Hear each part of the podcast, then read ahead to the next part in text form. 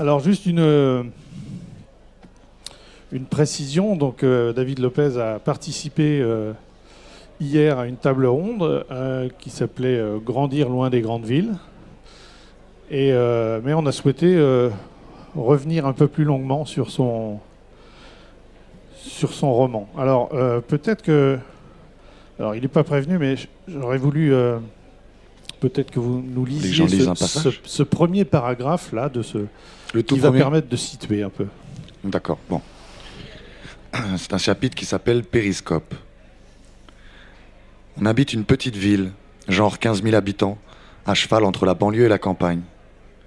Chez nous, il y a trop de bitume pour qu'on soit de vrais campagnards, mais aussi trop de verdure pour qu'on soit de vrais caïras. Tout autour, ce sont villages, hameaux, bourgs, séparés par des champs et des forêts. Au regard des villages qui nous entourent, on est des citadins par ici, alors qu'au regard de la grande ville, située à un peu moins de 100 km de là, on est des cutéreux. Personnellement, je n'y connais rien en agriculture. Voilà, merci. Merci pour euh, cet extrait. Alors, je pense que ça, ça précise bien euh, le.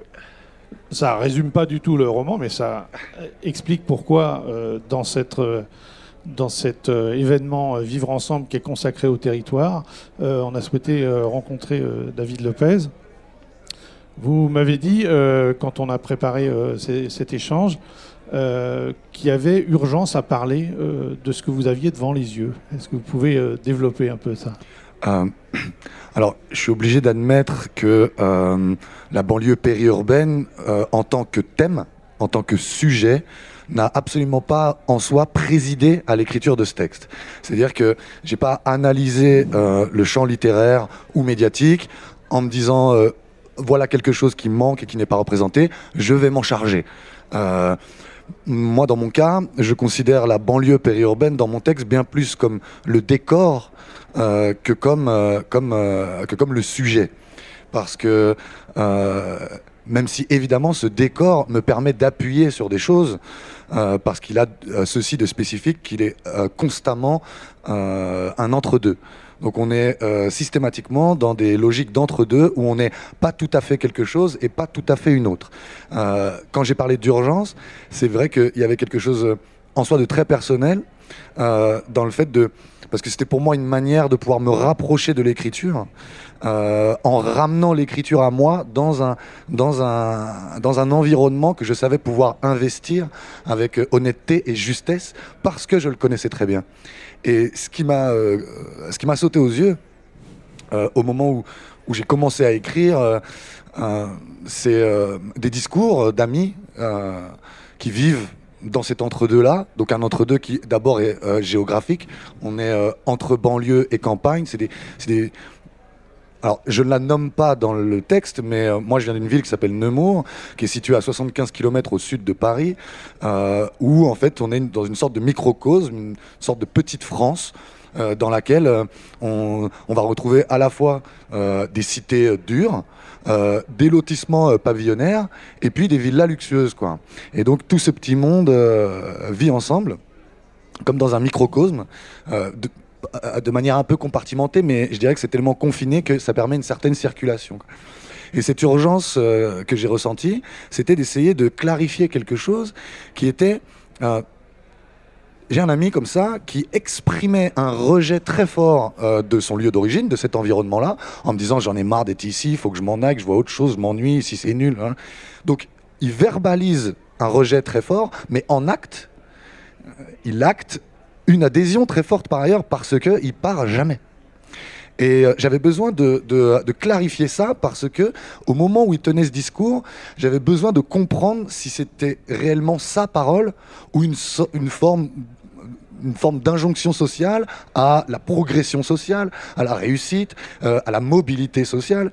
Euh, et, et, je me suis rendu compte que c'était plus compliqué que ça finalement, parce que voilà, il y a alors qu'on est dans, des entre-deux à la fois géographiques, identitaires, on est même dans une sorte d'entre-deux mental. On ne sait pas tellement se situer, on ne sait plus tellement euh, à quoi et à qui se fier. Oui, alors justement, c'est très présent cette idée dans le, dans, le roman qu'ils euh, ne partent jamais. La question est posée même euh, très crûment hein, au moment de, de, de, cette dictée, où, où, effectivement, alors le, le, le, le, chapitre sur où intervient cette dictée est drôle, enfin moi en tout cas il m'a beaucoup fait rire, mais il pose quand même un, problème euh, très, très fort, qui, qui d'ailleurs va, va créer une tension justement où ben, ils partent pas et, un de ceux enfin, qui, qui, lui est parti, en tout cas, enfin il, revient encore, mais il a quand même franchi le pas. Bah, les met un peu devant, euh, met le reste de, de l'équipe, des amis, euh, devant cette, cette non-mobilité c'est vraiment quelque chose de, très fort, cette absence de. cette hésitation à partir, à aller voir ailleurs. Est-ce que c'est qu'aussi, par exemple, moi, dans mon groupe d'amis, euh, euh, je suis le seul qui est parti faire des études à Paris, par exemple. Parce que, effectivement, euh, de, là où on est, pour aller étudier dans le supérieur, c'est Paris. Et. et pardon, c'était quoi la question pardon? Oui, c'était par rapport à. que c'était vraiment très présent, cette idée qu'ils ne partent pas. Oui, oui. en fait, ça dépend qui. C'est-à-dire que euh, parmi les gens avec qui j'ai grandi, euh, la plupart de ceux qui sont partis sont ceux qui ont été diplômés, qui ont eu, euh, qui ont eu l'opportunité de partir dans un premier temps pour faire leurs études et quelque part d'élargir le champ de leur représentation. alors que effectivement, ceux qui ont alors moi je rentre pas dans ce cadre, j'y vis toujours et j'y suis très bien. mais c'est vrai que c'est c'est pas les mêmes profils en fait. Euh, c'est pas forcément les mêmes profils. Je dirais que de manière plus, euh, de manière un peu majoritaire, c'est plutôt ceux qui ont l'occasion d'aller voir ailleurs comment c'était, euh, qui sont soit restés là où ils étaient allés, soit qui sont revenus pour mieux repartir. Et qu'est-ce qui, quelles sont les raisons pour ceux qui ne bougent pas, parce qu'effectivement il y a quand même une on reste toujours un peu, enfin, on reste toujours au, au, même endroit. Et effectivement, on a l'impression que ça, ça tourne en rond, même si de temps en temps certains euh, s'échappent un peu, ou certains, on, on sait pas, on les voit disparaître, ils reviennent, mais pour ceux qui restent là, quelles sont les, les, bah, principales raisons C'est un peu toute la question en fait que moi je me pose. Euh, y a comme je suis pas sociologue, je peux pas forcément amener des données qui me permettraient d'étayer ma pensée. Moi, je, je, me permets de m'exprimer du haut de mes impressions. Euh, et, euh, et alors, ce qui fait que ah, vous voyez, par exemple, euh, mon narrateur, il s'appelle Jonas, c'est un garçon qui est boxeur et qui est très talentueux. Euh, et qui, euh, quelque part, c'est un peu la seule perspective qu'il a dans la vie s'il voulait capitaliser sur un, sur un talent qu'on lui prête. Et puis, et puis finalement, il a cette manière quelque part de saboter son parcours. Et il, il, se sabote par une hygiène de vie qui ne va absolument pas avec. avec la boxe, oui. Avec la boxe, absolument pas. Et et il a cette manière de. Alors moi, voilà, j'essaye de, de, pratiquer une narration dans laquelle on n'est pas auprès d'une intériorité qui auto, euh, enfin qui s'auto-conscientise en permanence et qui et qui euh, qui voilà des sortes de des paragraphes sur euh, alors et moi qui suis-je, où suis-je, où vais-je quoi. Et en fait, il a ce truc de absolument pas vouloir faire ça. Donc il est, il compense son incapacité à se projeter dans l'avenir par une extrême présence à lui-même et à son environnement dans l'instant. Et en fin de compte, il a cette manière de... En fait, ça le rend très contemplatif. C'est-à-dire que là où il y a une forme de lutte pour, euh, pour oublier qu'on est dans une espèce de spirale comme ça, où euh, voilà, il y a des choses à, à faire pour organiser l'existence, comme pour différer le moment où on sera heureux, quoi. Et eh ben lui, il inverse ce, rapport, mais presque malgré lui. Puis c'est peut-être un alibi aussi, mais euh, il inverse ce rapport, ça le rend très contemplatif et ça lui fait quelque part toucher un peu du doigt l'idée que il, pourrait aussi aimer cette vie-là.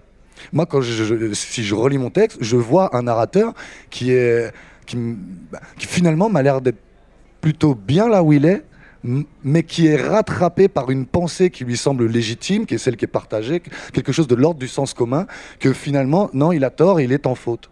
Donc moi, j'ai voulu rester entre... Euh, j'ai pas voulu répondre. J'ai ni voulu l'accuser, ni l'excuser. Euh, euh, et... j'ai simplement voulu montrer ça, en fait. Mm. Alors c'est très flottant, c'est suspendu, et j'ai pas de réponse ferme à vous donner, malheureusement.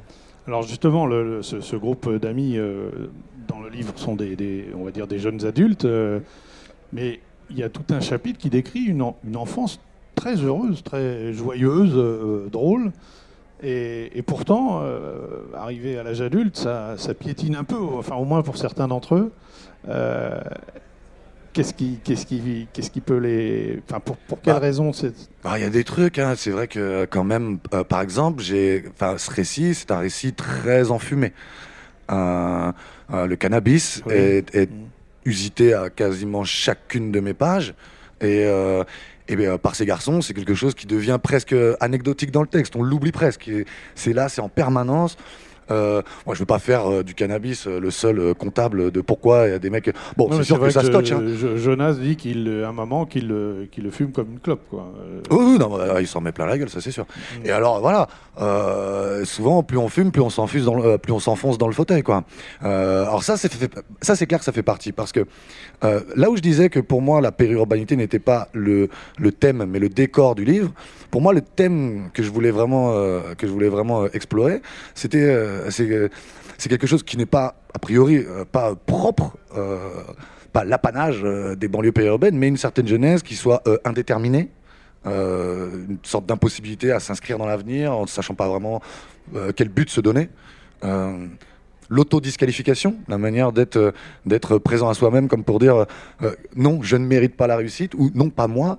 Comme si, moi, ça a été longtemps ça euh, avec l'écriture, en me disant, bah, ouais, Oui. il y en a qui sont un peu, euh, qui ont le capital, euh, comment on appelle ça Oui, la culture cultivée, pour reprendre un terme bourdieusien. Et puis que, voilà, que- avec une question de légitimité derrière. Moi, j'ai beaucoup d'amis. euh, on a un exemple dans le texte avec un rappeur qui, euh, à qui on pose la Oui, question c'est- bah, pourquoi t'essayes pas de percer avec tes textes? Et il répond qu'il veut pas être connu. Moi, j'ai eu un ami comme ça qui chante très bien. Sa, sa grande sœur lui disait Va à The Voice, va à The Voice. Il a répondu Je veux pas être connu. Ce que j'entends, moi, quand il me dit ça, c'est qu'il croit qu'il va gagner, le mec. Mm. Il pense qu'il a le talent. Mais il y a une espèce d'éthique du maquisard, vous voyez. Moi, j'ai grandi dans ma ville, il y avait, une, il y avait un groupe de rap qui euh, prônait l'indépendance au point de... Enfin, avec une vision de l'intégrité, c'est que l'intégrité, c'est la planque. Euh, dès lors que je propose ma musique à une radio, si j'essaye de démarcher des organisateurs de festivals pour aller faire des concerts, c'était déjà obscène, c'était déjà se vendre. Euh, Il y avait tout un lexique, de, le il, le eux, et puis nous, un truc super indéterminé, on sait même pas de qui on parle. À la fin, nous, bah, c'est qui eux? Bah, tous ceux qui sont pas nous, mais t'es qui toi? Et, euh, et en fait, euh, moi je fais du rap avec des amis et on a repris ça. On disait, bah non, non, non, le maquis, le maquis, voilà, on est caché, planqué, et comme si c'était la, la seule manière pour nous d'être intègre, d'être fidèle euh, à nos principes, qu'on ne saurait même pas euh, vraiment euh, identifier. Mm. Mais, euh, mais euh, voilà, une espèce de. Je crois que. Bah, ça y est, là, le- je réveille le sociologue en moi. Euh, Il y, a un- il y a un truc sur quoi j'avais travaillé. Moi, j'ai fait de la sociologie jusqu'à me rendre compte que j'avais rien à sociologue. Il m'a fallu 5 ans pour ça. Euh, mais néanmoins, euh, j'ai un peu travaillé. Et euh, j'ai travaillé sur euh, le, euh, le rap français dit euh, hardcore, c'est-à-dire celui dont on partirait un peu du principe qu'il n'a pas de sens. quoi. C'est vraiment juste insulter les mères et tout ça. Et euh, moi, j'ai analysé ça. Et euh, je me suis rendu compte de quelque chose qui était, euh, c'est ce qu'on appelle l'inversion du stigmate. L'inversion du stigmate, qu'est-ce que c'est? C'est que ce qui me stigmatise par rapport à la norme, par exemple, euh, euh, je sais pas, je suis déscolarisé, je suis, je suis sans emploi, je traîne en bas du bâtiment. Donc là, je suis complètement disqualifié. Donc je suis stigmatisé. Ce qui me stigmatise par rapport à la norme, tout à coup, plutôt que me sentir bah, une merde, quoi, eh ben, il y a une sorte de réflexe presque d'instinct de survie, qui est de l'ordre l'inversion du stigmate, c'est que ce qui me stigmatise, tout à coup, je le porte comme une bannière, comme un étendard, et je n'en fais non plus une, une stigmate, mais une identité. Et je pense qu'il y a quelque chose un peu de cet ordre, de se sentir comme écrasé par quelque chose et d'avoir des voix qui nous parviennent en disant euh, Nous qui t'écrasons, tu devrais nous ressembler, comme ça tu serais plus écrasé et puis tu serais avec nous. En fait, viens du côté de ceux qui t'écrasent. Et une sorte de réflexe comme ça, un peu de protection, de dire Non, je suis pas comme vous, moi je reste ici et en plus, ici, j'ai des raisons d'aimer cet endroit.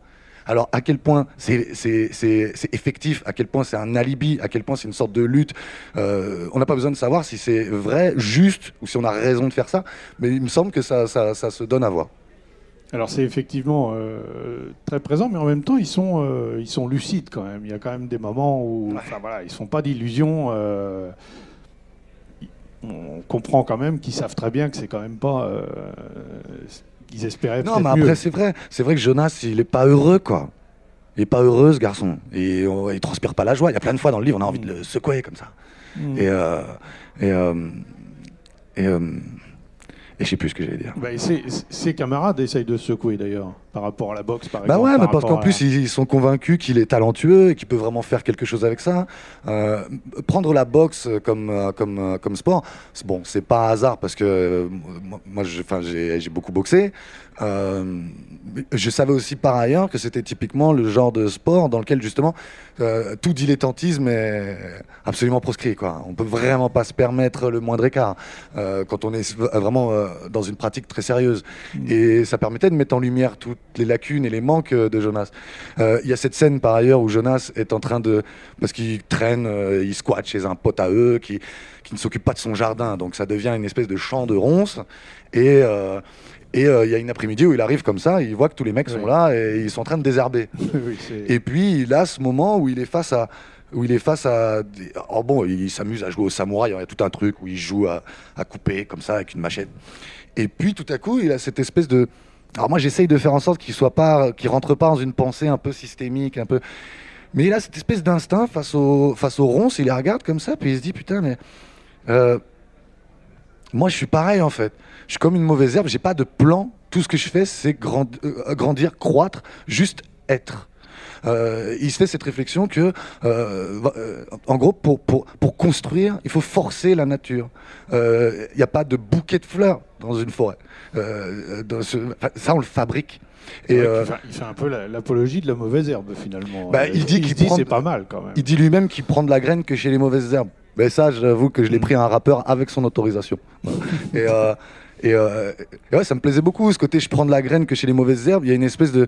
C'est comme si finalement il y avait une norme qui existait, un monde social qui soit un peu légitime, celui qu'il faut poursuivre, celui dans lequel il faut rentrer. Et à force de se sentir au seuil, il y a un moment, bah, contre-soirée dans la cuisine, quoi.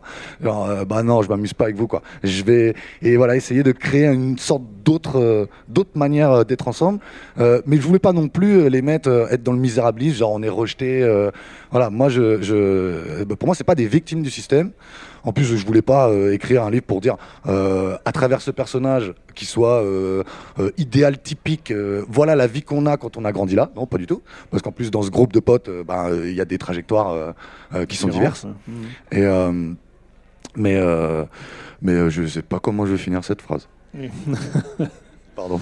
Alors, il y avait, alors, il y a peut-être déjà des, des- des questions. Oui. Alors.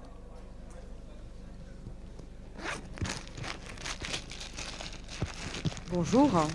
Alors, je Bonjour, ne connais pardon. pas du tout votre livre, mais je suis très heureuse de le découvrir.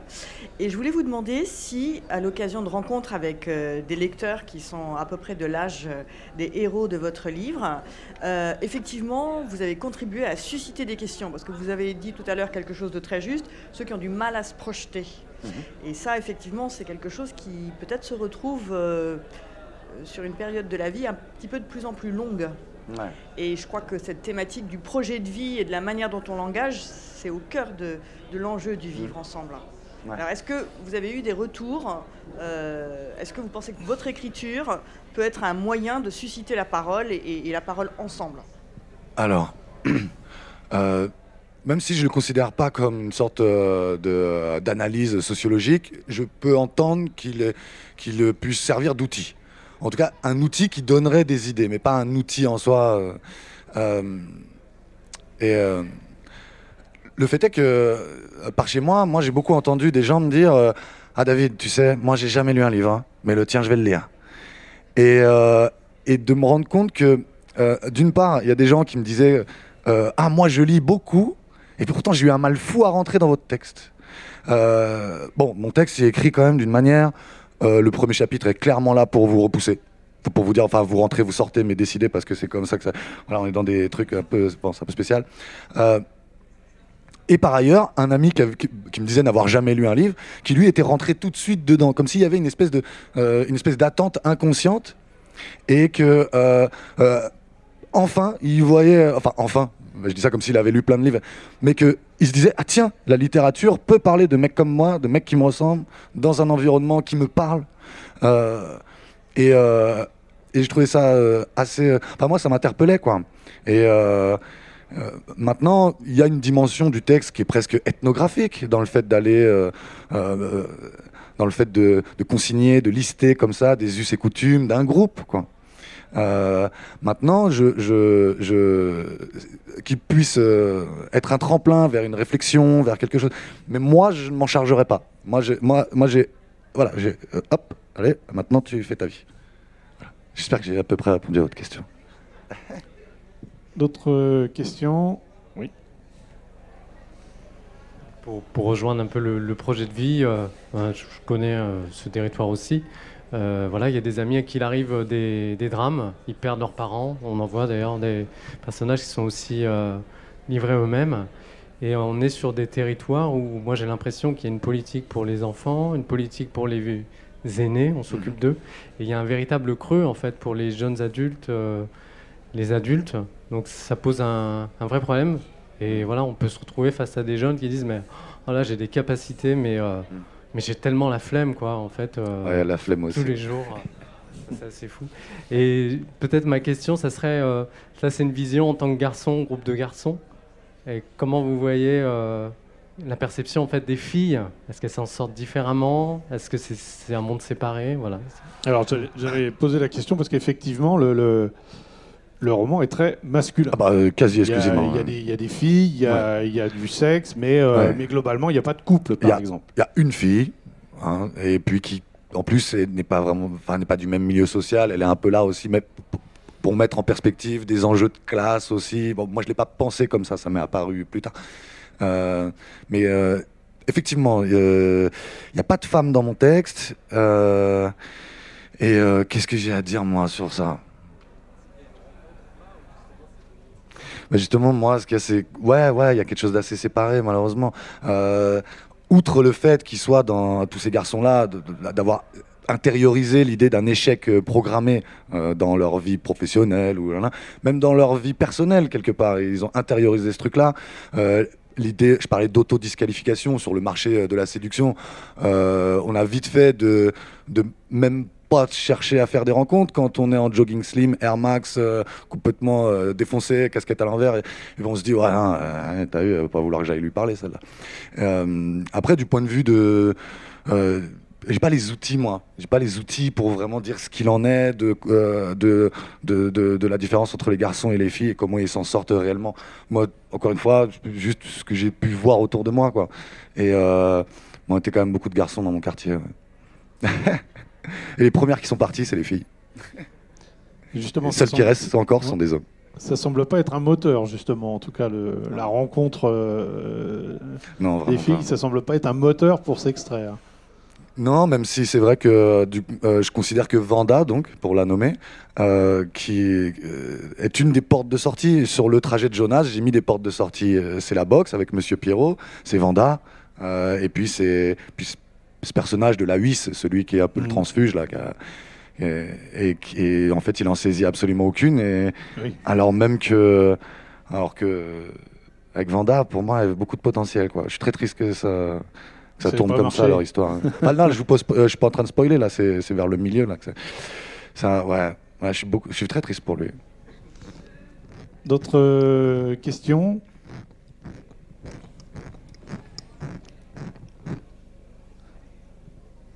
Non. Alors, euh, j'aurais voulu juste euh, qu'on qu qu aborde cette, en échangeant avant de, donc avant cette rencontre vous avez fait un parallèle entre la, la boxe et l'appréhension que vous avez eue à, à vous mettre à l'écriture. Mmh. Est-ce qu'on peut euh, développer un peu ça? Oh, bah, en, euh, Je dirais que les angoisses de Jonas, euh, je, je, les connais très bien. Euh, donc ce que j'appelle l'indétermination, l'autodisqualification, j'ai transposé quelque part, j'ai transposé le, cette angoisse-là que moi j'avais avec ce talent qu'on prête donc lui, c'est la boxe. Moi, on me disait autour de moi, mais ouais, t'écris bien, je sais pas quoi. Et, euh, et ouais, avoir intériorisé l'idée que euh, on n'a pas cette valeur-là et que, et que peut-être qu'on nous la prête seulement par ignorance. Je sais pas à quel point il faut être dans l'auto-dénigrement pour en arriver là. Euh, je ne sais pas vraiment l'expliquer. Est-ce que c'est social? Est-ce que c'est dans l'histoire personnelle? Pourtant, c'est vrai qu'autour de moi, je l'ai vu être très partagé ça. Euh, mais très clairement, le, fait de considérer que euh, la réussite dans un domaine est réservée à d'autres plutôt qu'à nous, Jonas le ressent vis-à-vis de la boxe. Euh, et moi, euh, je l'ai ressenti par rapport à l'écriture. Maintenant, il y a un fond de peur bleue, d'une frousse atroce qui qu'on qu'on peut pas nier. Lui, il a peur. Comme moi, j'ai toujours eu peur de monter euh, sur un ring, alors que j'adorais ça. Mais enfin, voilà, c'est toujours un peu, euh, c'est toujours un peu ambivalent. Et, et moi, j'avais une peur bleue de me confronter à l'écriture. Et j'avais tendance à la rendre très artificielle parce qu'en fin de compte, sans, j'avais déjà euh, l'intuition que pour pouvoir arriver à quelque chose d'à peu près abouti, il fallait quand même aller gratter quelques plaies. Il fallait quand même aller euh, se confronter à des choses, quoi. Et euh, donc, je pense qu'il y a quelque chose de l'ordre de la peur euh, qui, est, très présent. Et, euh, donc, je pense que j'avais besoin de l'explorer et mettre en texte. Vous savez, moi, moi j'aime, même en tant que lecteur, j'aime pas les narrations qui trouvent. Moi, j'aime bien ceux qui cherchent et qui, mais à en souffrir, quoi. Et, et faire en sorte qu'ils continuent à chercher, ils trouvent jamais et tout. Ouais, c'est génial, j'adore. Donc l'écriture, c'est pas euh, parce qu'il y a aussi cette scène de la, de la, de la dictée où finalement la conclusion c'est que euh, Poto, qui est donc c'est, je sais plus exactement en quel terme, on dit que Poto c'est, le plus nul en orthographe, mais Ouais. et pourtant c'est lui qui écrit le plus, Ouais. puisque donc c'est le, le rappeur dont il était question tout à l'heure, et on a la donc Jonas lui est celui qui va le mieux réussir à la dictée. Et euh, son pote lui dit, mais enfin, lui le traite de, enfin, le traite de traître, Ouais. justement, parce que lui, il a réussi la dictée. Ah ouais, alors comment que- ça, on est tous nuls et pas toi C'est ça en gros qu'il lui dit son euh, pote, y a- y mais a pas comme ce, nous. ce rapport à l'écriture, c'est un peu, euh, c'est un autre niveau, à la limite. C'est déjà Bah, une façon ouais, de, s'extraire du groupe. Ah mais complètement, c'est vrai que l'école c'est un truc euh, qui, qui met complètement euh, euh, en perspective et en lumière des différences qu'il peut y avoir entre les personnages. Mais justement en plus, lors de ce passage, il y a quelque chose qui m'est apparu après écriture en fait. Même quand en fait ça m'est apparu quand je l'ai enregistré en livre audio. Donc ça faisait longtemps qu'il était déjà sorti. Et je me suis rendu compte d'une chose. Le personnage de X, qui fait un nombre de fautes incalculable, à un moment pendant la dictée, il dit qu'il comprend rien à ce qu'il écrit. Et puis, euh, donc, c'est trois, cila- euh, trois citations de Louis-Ferdinand Céline, du Voyage au bout de la nuit, euh, faites par Lahuis, donc ce personnage qui, a, qui a un peu de culture, tout ça, et qui la partage. Et donc, ils en font deux d'abord, et il dit qu'il en a une troisième. Et que les autres, ils ont un peu la flemme, et ils disent, bah, t'as qu'à nous la lire. Et c'est quelque chose sur le fait que quand on est vieux, on aime son malheur malgré soi. Voilà. Oui, oui. Et il dit qu'il l'a gardé pour eux. Et donc, quelque part, euh, c'est que leur situation, c'est ce que ça lui évoque. Et alors même que X, euh, pendant qu'il écrit, euh, il dit qu'il comprend rien à ce qu'il écrit, là, quand il l'entend, il réagit tout de suite. Oui, Mais en fin de une compte, que- tension. Ouais, mais en fait, ce que ça m'a raconté à moi, c'était que euh, au moment où il y a le cadre en fait de la dictée, quand on est dans ce, ce qui rappelle le scolaire et que il se met dans la position de l'élève, eh ben, il comprend rien à ce qu'il est en train de faire. Et quand, on sort du cadre de la dictée, il comprend tout. Hmm. Quand on sort du cadre de la. Là, il comprend tout. Donc, je me disais, ah, ça vient encore parler de cette manière dont, voilà, à partir du moment où j'ai mis le pied ici, je sais être euh, non qualifié, je, je, euh, voilà, je suis nul, donc euh, ça va mal se passer, et ça se passe mal. Et voilà, donc je me demande à quel point il y a une forme de, forme de sabotage, à, à saboter sa propre vie, au nom de quoi, je sais pas. Bien, on va devoir, euh, on va devoir s'arrêter. Euh, je vous propose. Alors, je, par contre, je j'ai plus en tête l'heure de la dédicace. À, à 13h30. Alors, à 13h30, pour ceux qui, qui le veulent, euh, dans l'espace dédicace. Donc, vous pourrez prolonger peut-être un peu le, la discussion avec David Lopez. En tout cas, je, je vous engage à lire ce livre. C'est vraiment, vraiment passionnant et drôle. Donc, Merci beaucoup. voilà, vous passerez un, un bon moment. Merci euh, David Merci, Lopez d'être venu échanger avec nous.